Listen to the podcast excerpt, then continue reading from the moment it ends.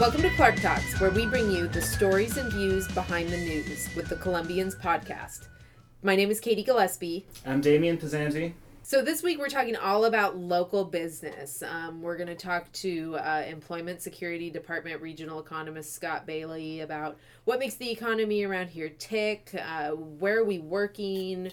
The strengths that we have, the uh, land management issues that are going on, and how we're trying to uh, work to the future to prevent some of the mistakes we had in the past. It's a really good conversation. And then we're going to go to lunch at a local business here in a little bit, and we'll give you guys our review of uh, what we ate and what we thought of it, and uh, talk with the guy who owns it. But to start with, we're gonna chat with our with the Columbian's new business reporter, Troy Brennelson. So, hey, Troy. How's it going? It's good. How are you?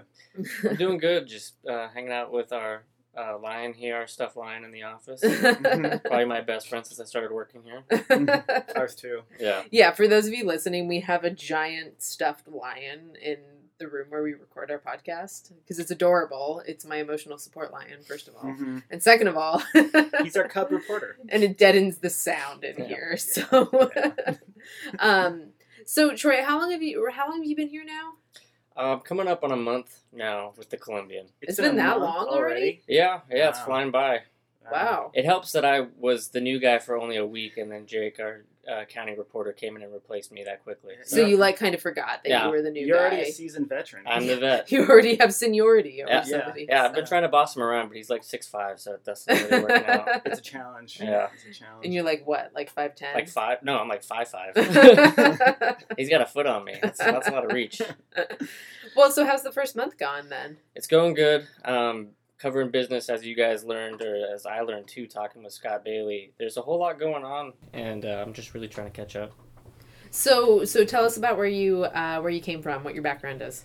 I was the city reporter for the News Review in Roseburg, and there I covered a lot of land use issues, like Damien covers. Um, I covered a lot of just small town politics, which is just a lot of mudslinging, which is fun. Yep. And uh, I was also there. I mean, listeners might recognize Roseburg as the place where they had the shooting back on October 1st at Umpqua Community College, which That's right. not to really Yeah. dampen the spirits in here, but it was. Uh, it, that was the I guess the big marquee thing, so it was Mhm. that was tough. But Well, Yeah. unfortunately, I think that is the thing that put Roseburg on the map for um, really, I think, the majority of people outside of Oregon. Mhm. So that must have been just an absolutely insane time to be a reporter. Yeah, no, it was nuts. Um, and it you put it perfectly, put it on the map because I think a lot of people. We had people from the East Coast, people from uh, you know Los Angeles and Seattle, so those big metros on the West Coast, who were you could hear them on the phone saying I'm in Roseburg, and then you could hear almost the person on the other end of the line say Where's that? And then they would have to describe it. Oh, it's just an hour south of Eugene. Wow. Wow. So I'm curious, as a reporter, uh, as a local reporter, like you're a guy who knows the community well, and you interact with like a lot of the same sources on a daily basis. What was it like having all those uh, external media outlets come and just like flood the city that you were working in? That's a good question. Um, it was it was good. It was good experience and good.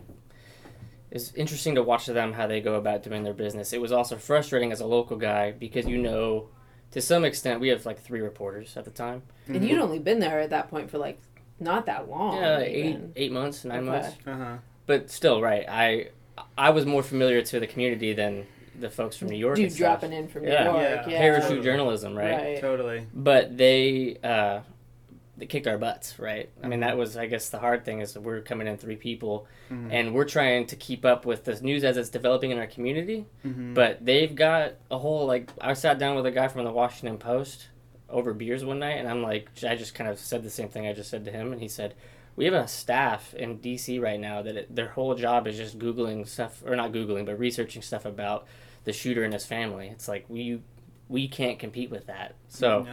that was kind of the thing that I took the most away from it was as far as a journalist goes was just uh, the hustle. Mhm. So But I think I think like that cover that you guys did, like the Sunday cover that just had had all the names Mhm. of the of the victims, I think was I mean I think it was such a, a more powerful like even for the the flaws that come from having a smaller newsroom like yeah Mhm. but that's just kind of a reality of the situation but like Mhm. the ability to like do reporting that has heart and soul and i mean you guys care about the community that you live Mhm. in and you want to see it succeed and when something like that happens i mean it hurts you guys just as much as it hurts hurts other people in the community No, So- you're absolutely right because we would. Uh, I mean, I think it probably took three or four days for it for it to sort of wear on us that what was happening was something that we would be witnessing forever, whereas the journalists could just parachute back out. I was going to say, isn't your responsibilities in that situation even entirely different than what it's going to be for the Washington Post? Because while they're telling a national audience about it,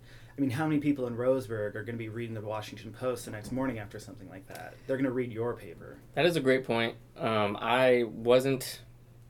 I'm not cognizant of that at the time. It was crazy what a learning experience that was because it's you don't that stuff doesn't occur to you at the time. I was just trying to shuttle out as much copy as possible. Mm-hmm. But no, yeah, it was it was just as a community person, you know how it goes. You can't burn bridges because you have to see those people all the time. One of the really interesting things that I don't know if other people have heard about that I think is a good story, a sad story, is when that happened. We actually got this big package sent to us from uh, the newspaper in Sandy Hook, Connecticut. Mm-hmm. Yeah didn't they send you guys like pizza or something They sent us they sent us a bunch of granola bars, uh, cold medicine, uh, just basically stuff for you know it was like a, a kit to Like survive the next 48 hours of just no sleep and work. that's That's really awesome. cool and then when San Bernardino happened, we sent down uh, we bought like a taco truck to go to their newspaper over there for the SB Sun, Mm. and it sort of just becomes this sort Like of passing of the baton. Mm-hmm. Unfortunately, It's a tragic baton, but yeah, exactly. Mhm. And I want to give a shout out real fast to uh, Mike Haneke and Katie Alimo for setting up that cover that you shouted out earlier because they did an awesome job on that. Yeah, it was a great cover. So, I mean, after an experience like that, what was it that made you want to switch gears and become a business reporter in, um, you know, a, um, in a much bigger urban area than Roseburg? I uh, wanted to come back to Portland. I grew up in Portland, so I wanted to come back to this area. And uh, covering business was always interesting to me because I don't know. I, I always liked money stories, follow the money stories as a journalist. This isn't quite like you know campaign finance, follow the money, but it's definitely interesting to see to sort of chart the way the community's working. You know, the what's what's happening in terms of employment, and you know a lot of that stuff. I don't know. It's just really fascinating to me, so I wanted to give it a shot. Maybe you can tell uh, for the people that don't know exactly how our process works. Uh, how's it different covering a story as a business reporter as it is a city reporter? Because I mean, you know, as a business reporter, you don't get the advantage of like public records requests, and people don't have to call you back if they don't want to. Mhm. Well, Not that they do on the have to on county the county or the city beat. Yeah. but- No, totally. They can they can totally stiff you if they really wanted to. Uh-huh. Uh, as a business reporter, you're right. I mean, I I've gotten shot down so much just this week working on stories about um, one about ride sharing apps and room sharing apps. So you're calling people who are just you know they're Uber drivers, Airbnb hosts who really have no obligation to you, and same goes for appraisers for another story I'm working on. But really, it's just you just got to be persistent more than anything Mm. and sweet talk. I guess I don't know. All right. Well, thanks for coming on, Troy. And now on to our next topic.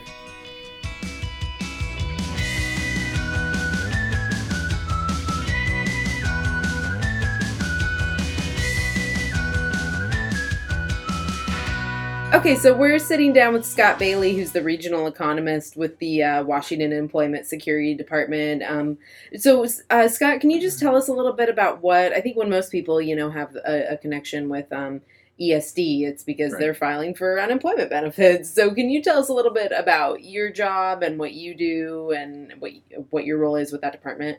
You bet. So, in addition to helping people out with unemployment claims and helping people find jobs, which is big part of what we do, uh, we also have part of our agency that keeps track of what's going on in the labor market.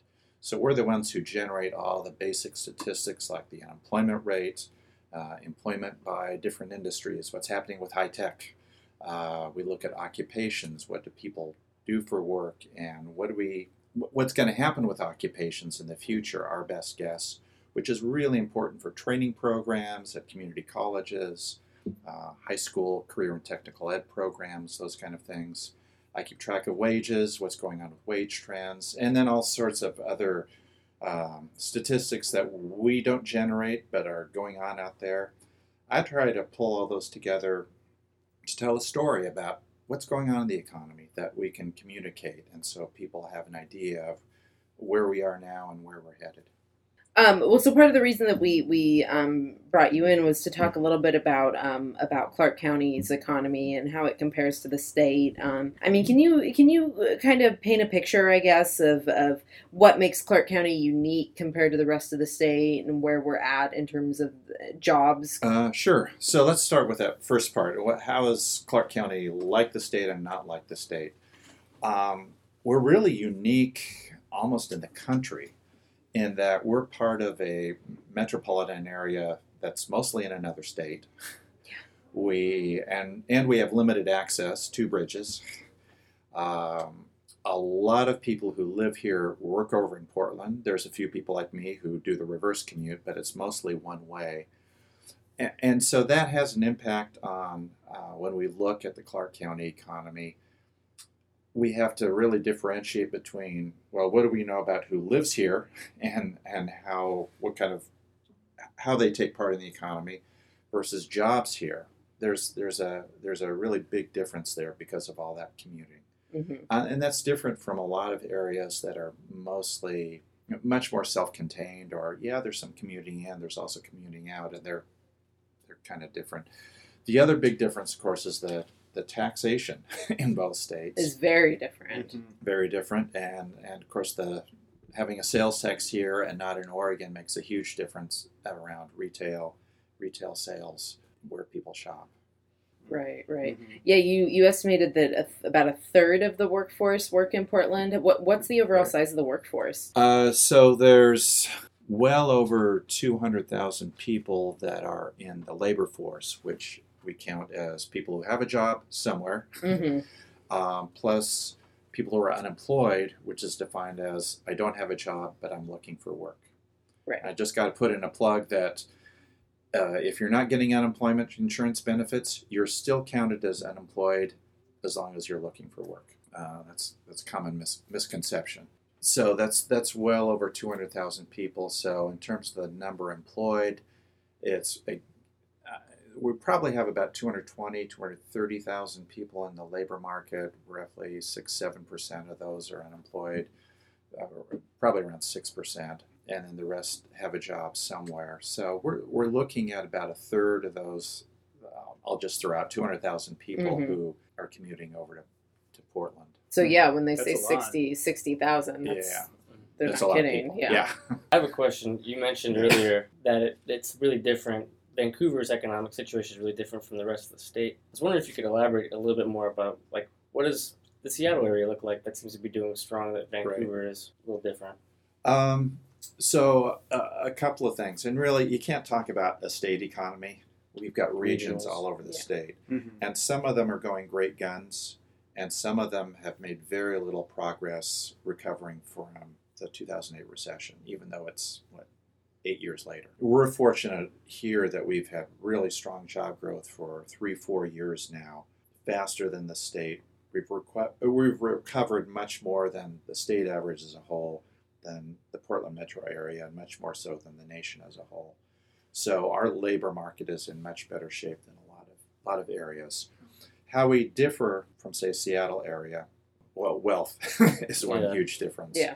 With all the their long history of Boeing and Microsoft in particular, but now Amazon is just growing like crazy up there, and that's driving a lot of new development. We don't have that kind of a driver here. Um, our growth has been really pretty diverse across all industries. Uh, uh, the other difference is Portland is really where, and this is typical of any metro area, the core has a lot higher percentage of those really kind of high wage, we call them corporate service jobs. Their headquarters, that upper end of uh, accountants and engineering firms, so all those professional jobs, banking, tend to be concentrated in that core area, like in downtown Seattle. like in downtown Portland. So, an area like Clark County, which is uh, part of the area but not the center, will tend to have fewer of those higher end professional jobs. That's true around the Seattle area as well in Mhm. terms of how that happens. So, excluding the people that are making the commute across the bridge every day, Uh-huh. what does the average worker in Clark County look like? It's really, I mean, if you look at it, a lot of urban areas aren't that different from each other in terms of the industrial makeup. There's differences, a couple percent here, a couple percent here, or their occupational makeup as well. So it's not that different from from average when you look at it. And and our our growth over the last couple of years has been very diverse. About almost all sectors have have grown. Some a little faster, some a little slower. Construction is hot right now. Healthcare has been slower the last couple of years, so it, it kind of bounces around. But Are there any surprises for you? Any industries that seem to be growing that are a little shocking? well, I think the big change in and I called this out a couple of years ago at the forecast breakfast. I called it a sea change. Mm-hmm.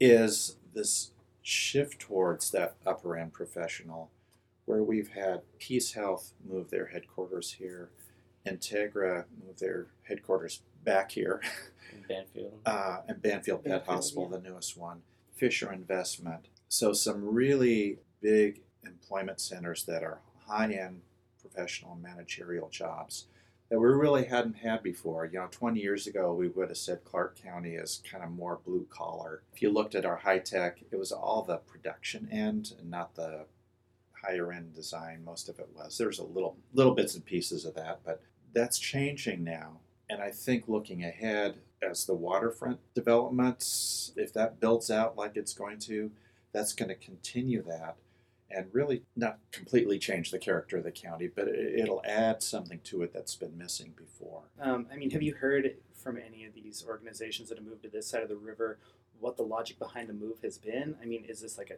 tax idea? Is it because like just commuting for their workers sucks and they want to make life yeah, what's the draw for them? Clark County? Yeah. Right. No, I think it's it's different depending on each one of them. Uh-huh. Like PeaceHealth moved here, so it wasn't to get away from Oregon or any, anything like that. And really, if you look at some of those agencies, they still have a fair number of Oregonians working there. I think it's more if you look at the, you know, tw- 20 years ago, being in downtown Vancouver and seeing kind of before it really took off and flowered, uh, and that's still underway, I kind of went, wow, I've seen, you know, Lake Oswego Kruse Way, there was office space moving out of downtown Portland, partly for cost considerations Yeah. Mhm. uh, but partly because it's a nice place to be. And I thought, wow, that could happen here easily. You're still close to downtown. It's a reverse commute. Land prices got to be a lot cheaper here. I, I, and I think that's what I was just a little ahead of my time, seeing those opportunities that others have seen those opportunities of, wow, here's a great community. Um, you, you've talked about the, the downtown development. Um, Mhm. One of the other big developments that we hear a lot about is the Discovery Corridor Mhm. along from 139th to about uh, the the uh, La Center interchange on I five. And um, I mean, can you talk a little bit about that? It seems like for us, we're constantly hearing about how tremendous that project is going to be, but there's just been hardly any movement on it. So, I mean, can you talk about what that that in a long term economic standpoint could mean for Clark County? Well, yeah, yeah, and I've been sort of Vancouver centric in what I've been talking about. That's not really fair to the Camas area and, and Washougal, the trail development along there. Mhm. along with the industrial land that they brought on board there. It's been a, a big story in the county as well. Heading north is still, I think, more potential, but there's still, uh, I think, a lot going on there. The casino will be an interesting addition to the whole county in Right. terms of the eventual build out around being a, a destination center, being uh, having some conference room and a hotel brought in there. Uh, so that's that's part of the reality that's on the ground now there's stuff bubbling there. And again, when I talk about, you know, 20 years ago, I said, hey, this could happen here. A, a lot of, especially industrial, you have to think long term. You have to land bank that land and know that it's not going to happen overnight.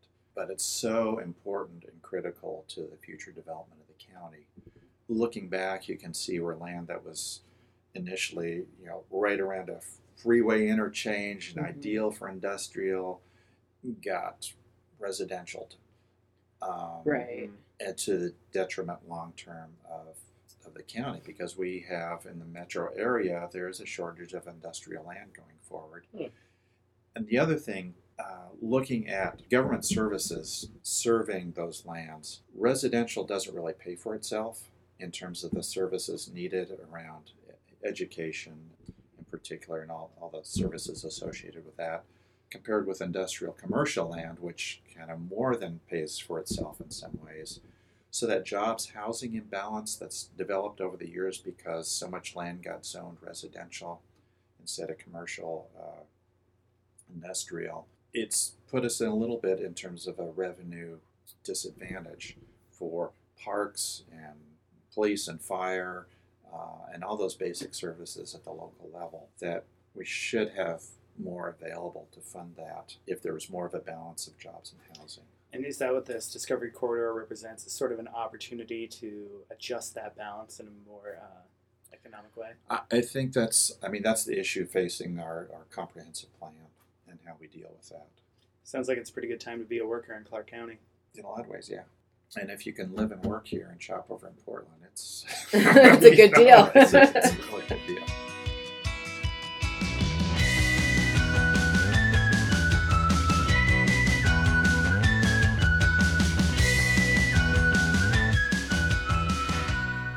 So, for our last story, we're going to turn to a story of a gas station, family, and some dang good barbecue. This story came to be after Damien suggested to me that we grab lunch at Daddy D's Southern Style Barbecue, a little hole in the wall restaurant in a gas station on Fourth Plain I'd never heard of before. Why not record our experience? I figured. After all, who doesn't love hearing about some barbecue? Daddy D's is simultaneously completely obvious and hard to spot. The sign at the Shell gas station near the corner of Andresen and Fourth Plain is tucked into a tree, but you'll know the place before you see it. A thick smoke fills the air around the intersection, complete with the heavy smell of smoking pork, beef, and chicken. We park and head inside. The restaurant itself is small, just a counter and a few small tables within arm's length of the packaged potato chips, soft drinks, and a hot dog roller. By the way, I mourn for the guy who walks into this gas station and thinks any of those is a better idea than the melt in your mouth brisket I ate. During the lunch rush, it was packed. Flitting between customers is the owner, Donnie Bircher. It's actually pronounced Verche, but he says it was easier to drop the French pronunciation when he moved to the Pacific Northwest. Um, I'm from Lake Charles, Louisiana. I'm from a small town called Mallsville. Um, I'm a father of, of uh, nine children. Um, I have uh, 19 gr- beautiful grandchildren. This place is called Daddy D Southern Style Barbecue, and uh, I uh, it's something that I inherited in my family. Donnie opened this spot eight years ago after he broke his back working on bridges. He was in a full body cast when the restaurant opened, so this was a huge risk. But Donnie had Southern tradition and time on his side. Um, I get here at 3:30 in the morning every single day. Um, the food has to be ready by 11. Thank you guys. I'll see you later. Okay. And so um, I, I won't serve it to you if it ain't right. If you ask me, hey, if, even if it's three quarters done, I won't serve it. It, it has to be right. Because you'll remember one time it's bad, you'll never be back again, you know. The brisket here is around uh, 15 hours. The pulled pork's about 13 hours. Man. And then the ribs are done every five, six hours, around two to 25. It's all smoked with cherry wood. I just keep it 100, man. You know, I never changed anything. Everything stays the same. I have not changed the recipe or the food in eight years. You know, um, everything here is made here. There's no Costco, Sysco's, you know, whatever. But what really makes this place special are the family recipes he uses. We call the sauce Uncle Bully. Un- Uncle, Uncle Bully was uh, my mother's brother. And he, that's where I, where I come in, like the third generation of barbecue. But I didn't get the sauce until 2001. Um, he, uh, he he had it in the family, never sold it, never anything for riches, bottled it or nothing. He just enjoyed sharing it with the families. We're, we have our, like our family reunions, our um, you know, like when we do uh, church functions or whatever. He wanted to do the barbecuing. As those recipes has been in family for 50 years, they didn't, didn't sell their soul for it, you know, for the corporate money or whatever. And so that's what he did. And it was, and so a lot of people couldn't believe that he gave me that sauce, you know. So, make a long story short, real quick, was he passed three years after he gave me the sauce in 2001. So 2004 he passed away. So I went to San Jose, California to speak at the funeral, you know. And so um, they call you up to, you know, to say something, you know. And here I, am saying, man, I, I thank my uncle Billy for not treating us different, you know. And I like to also thank him for the sauce, the way. I mean, uh, thank God for the sauce because my business is doing well. You should have seen that place, man. That place got quiet because that thing was important. And even after the funeral, like coming up, people hitting me up. I said, hey, if he, really, if he really wanted you to have it, he would have gave it to you. You know, those guys were his friends for 20 years or more, and he did not give that sauce to, to them neither. You know, he didn't give it to his own kids or nothing. He, he really. It's the, um, that pie. He points to a tempting bright orange pie sitting on the counter. Good example. So that pie is like like the barbecue sauce.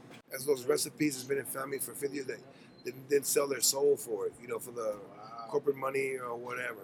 Eight years later, family is still the theme connecting everything Donnie does for his restaurant and his customers. I'm telling you, this place has a lot of love in it. You'll feel it when you come in here. It's not, it's not like other places where you just thank you for your money and see you later. And uh, it's not about the money with me because the money will come anyway.